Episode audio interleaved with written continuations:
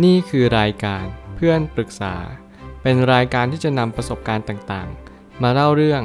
ร้อยเรียงเรื่องราว ให้เกิดประโยชน์แก่ผู้ฟังครับ สวัสดีครับผมแอดมินเพจเพื่อนปรึกษาครับ วันนี้ผมอยากจะมาชวนคุยเรื่อง อยากให้แฟนสนใจเราบ้างทำยังไงดี มีคนมาปรึกษาว่าปรึกษาได้ไหมแอดเราคบกันมา 1 ปี 3 เดือนแล้วอะแต่ก่อนเขาเจ้าชู้อะแอดแต่ตอนนี้เขาเลิกแล้วอะแอดแต่คือทุกอย่างมันแย่ลง เราหึงหวงเขาและเขาก็คิดว่าเราเอาแต่ใจทำตัวหน้าเบื่อหน้ารำคาญนะแอด เราควรทำยังไงต่อไปอะแอด แต่เรารักเขามากนะแอด แค่อยากให้เขาสนใจบ้างอะเขาชอบทำตัวสนิทกับแฟนเก่าโดยไม่สนใจเราเลยอะเราควรทำยังไงดีอะแอด เราเลิกกันบ่อยละ ตอนนี้ก็ยังไม่ได้คุยกัน เขาก็รู้ แต่เขาบอกว่าเราคิดไปเอง แต่เวลาเราไปยุ่งกับคนอื่น เราก็ไม่ได้คิดอะไรนะ แต่เขาก็โกรธเรา นี่เคยง้อเขาก็ยังไม่หายโกรธอีก นี่เลยไม่ได้ง้อ ไม่เคยง้อใคร และง้อใครไม่เป็นด้วย แต่เราก็รู้สึกอยากรักษาเขาไว้อะเรื่องราวนี้สะท้อนสิ่งหนึ่งที่สำคัญมากๆ ก็คือการที่เราไม่รู้จักตัวเอง คือหลาย ๆ ครั้งเนี่ยเราคบกันมา และเราก็ไม่สามารถตอบได้ว่า สิ่งที่เราเป็นอยู่เนี่ยมันคืออะไร คือบางครั้งการที่เราเป็นอยู่ณตอนนี้ มันอาจจะเป็นสิ่งที่ไม่ผิดหรือไม่ถูก แต่แน่นอนว่าระยะเวลาในการคบกัน มันมีส่วนสำคัญมากๆ ในการที่ทำให้อีกฝ่ายนั้นรู้สึกยังไงต่อเรา 1 ปี 3 เดือนเป็นระยะเวลาที่ไม่นาน แต่ด้วยอาจจะเป็นเรื่องของวัย ด้วยอาจจะเป็นเรื่องของวุฒิภาวะ หรืออะไรก็แล้วแต่สิ่งเหล่านี้มันจะมาสะท้อนว่า เราจะต้องรักตัวเองก่อนที่เราจะรักคนอื่นเสมอ หลายครั้งที่บางครั้งเนี่ยเราทำให้เขาสนใจเรา อาจจะไม่ใช่ฐานะที่เราจะทำได้ก็ได้ บางครั้งเขารักเรา เพราะเราเป็นแบบนี้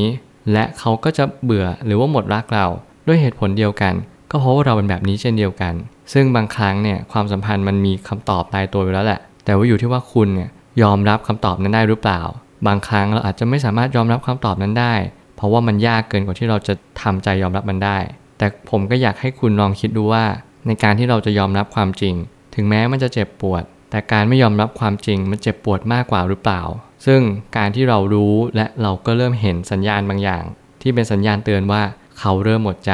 บางครั้งทำเหมือนเดิม เป็นอะไรเหมือนเดิม คุยเหมือนเดิม เขาก็หาว่าเราเปลี่ยนไป ซึ่งบางทีเราก็งงว่า เอ๊ะ มันเพราะอะไร เราคุยกันแล้วเขาก็ตอบแบบเดิม เราพยายามคุยแบบ deep conversation แล้ว เขาก็กลับตอบว่า ก็นี่ไงเป็นเพราะแบบนั้นแบบนี้ คือบ่ายเบี่ยงไม่ได้เข้าประเด็น พอเราพูดถึงเรื่องความสัมพันธ์ เขาก็มักจะตอบแบบบ่ายเบี่ยงว่า มันอาจจะเป็นเพราะแบบนั้นก็ได้หรือแบบนี้ก็ได้ ซึ่งไม่ตอบตรงประเด็นจริง ๆ การที่เรารู้แบบนี้เราต้องทำใจเผื่อเอาไว้บ้าง พื่อเราจะได้ไม่เจ็บมาก ผมเลยตั้งคำถามขึ้นมาว่า การมองดูตัวเองก่อนเสมอว่า เรายังบังคับตัวเองไม่ได้เลย บางครั้งก็ยังทำตามอารมณ์ นี่คือการที่เราเข้าใจตัวเองมากขึ้นแล้วว่า เราก็รู้ว่าเราไม่ชอบง้อคน และแน่นอนว่าการง้อเป็นสิ่งที่สำคัญ และแน่นอนว่าการยอมก็เป็นสิ่งที่สำคัญเช่นเดียวกัน และสิ่งที่สำคัญสุดท้ายเลย คือการที่เรามีจุดยืนในความสัมพันธ์บางครั้งง้อแล้วยอมแล้ว แล้วคุณต้องกลับมามีจุดยืนในความสัมพันธ์ว่า ฉันทำทุกวิถีทางแล้ว แต่ทุกอย่างไม่ดีขึ้น ฉันจะต้องกลับมารักตัวเอง อย่าลืมตรงนี้เด็ดขาด ไม่ใช่ว่าเรายอมเราง้อเอะอะก็ยอมก็ง้ออย่างเดียว ซึ่งมันไม่ใช่ตรงนั้นเลย แต่ถ้าเกิดสมมุติว่าเรารู้ว่าเราผิดเราง้อเขาอันนี้โอเค แต่ถ้าเราไม่ผิดเราอาจจะคุยด้วยเหตุผลก่อน หรือเราอาจจะลองง้อดูสักครั้งหรือสองครั้ง แต่ถ้าเขาไม่ดีขึ้นจริง ๆ เราก็ต้องกลับมามีจุดยืน การจะไปบังคับสิ่งภายนอกจึงไม่ใช่ฐานะที่พึงจะทำได้ หันมาพิจารณาภายในจะดีกว่า เมื่อไหร่ก็ตามที่เรารู้แบบนี้ จงน้อมรับสิ่งต่าง แล้วมาพิจารณาตัวเองจริง ๆ ว่าเราทำอะไรผิด ถ้าเราไม่ได้ผิดวางเฉยเสีย เพราะว่าเรื่องนี้ไม่เกี่ยวกับเราแน่นอน เรื่องนี้อยู่ที่อารมณ์ของเขา เขาอาจจะเป็น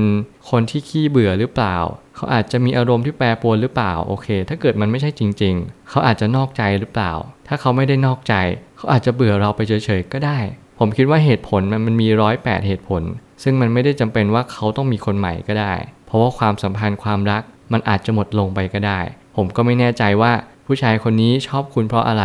ชอบที่หน้าตา นิสัย หรือว่าจิตใจ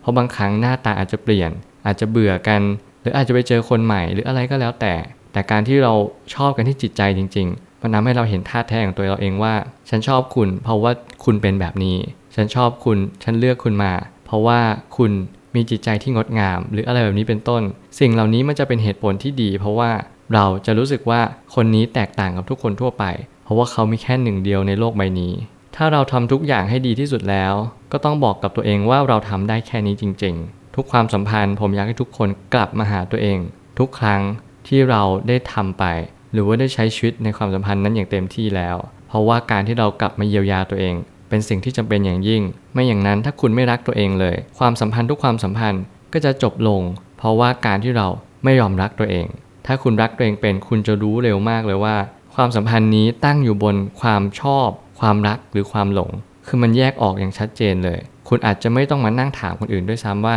ความสัมพันธ์นี้คืออะไร เพราะคุณจะรู้สึกตัวเลยและชัดเจนมากๆว่า เราจะต้องออกมาจากความสัมพันธ์นี้ให้เร็วที่สุด เพราะความสัมพันธ์นี้ไม่ได้เป็นความสัมพันธ์ที่เรารักกันจริง ๆ มันเป็นความสัมพันธ์ที่ฉาบฉวย รวดเร็ว แล้วมันก็มีอะไรที่มันมั่นคงเลย การที่จะทำให้คนอื่นสนใจ เราจะต้องสนใจเขาก่อนเสมอ ลองสังเกตว่าเขาชอบทำอะไร ถ้าเกิดสมมติว่าปัญหามันอาจจะยังไม่หนัก คุณอาจจะต้องเรียนรู้ว่าสิ่งที่เขาเป็นเนี่ยมันแก้ได้ไหม โอเค เขาเจ้าชู้ แต่ว่าตอนนี้เขาเลิกเจ้าชู้แล้ว เราอาจจะให้อภัยแล้วเราอาจจะลองดูว่า นิสัยเขาเราปรับตัวเข้าหาเขาได้ยังไงบ้าง สมมุติเขาอาจจะชอบกินเหล้าชอบเที่ยวกับเพื่อน เราไปกับเขาได้ไหม เราให้เวลาเขาได้หรือเปล่า เราเข้าใจเขาได้ไหมในการปล่อยให้เขาไปกับเพื่อนเขา อะไรแบบนี้เป็นต้น สิ่งเหล่านี้คุณก็จำเป็นต้องเรียนรู้ที่จะปรับตัวกับความสัมพันธ์นั้นๆ เพราะแต่ละคนก็จะไม่เหมือนกัน สุดท้ายนี้การหึงหวงกันเป็นสิ่งที่ไม่ได้ดูน่ารักเลย ลองเปลี่ยนเป็นห่วงหวงจะดีกว่า ผมเคยพูดและเน้นย้ำข้อนี้อยู่เสมอว่า การหึงหวง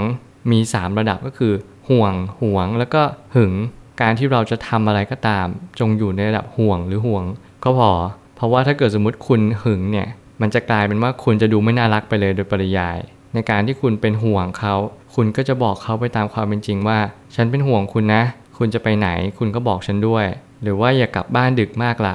ดึกๆเนี่ยอันตรายนะ สิ่งเหล่านี้อาจจะทำให้ความสัมพันธ์นั้นดูดีกว่าเดิม เพราะว่าเราเริ่มเข้าใจแล้วว่า ความหึงเนี่ยมันทำลายมากกว่า จะรักษาความสัมพันธ์นั้นเอาไว้ การที่เราลองปรับตัวแบบนี้ก็เพื่ออะไร ก็เพื่อตัวเราเองจะได้อยู่ความสัมพันธ์นี้นานๆ และเราก็จะได้เข้าใจตัวเราเองว่า เราอยู่เขาเพื่ออะไร ผมเชื่อทุกปัญหาย่อมมีทางออกเสมอ ขอบคุณครับ รวมถึงคุณสามารถแชร์ประสบการณ์ ผ่านทาง Facebook Twitter และ YouTube และอย่าลืมติด Hashtag เพื่อนปรึกษาหรือ f r ร e n d t a l k ด้วยนะครับ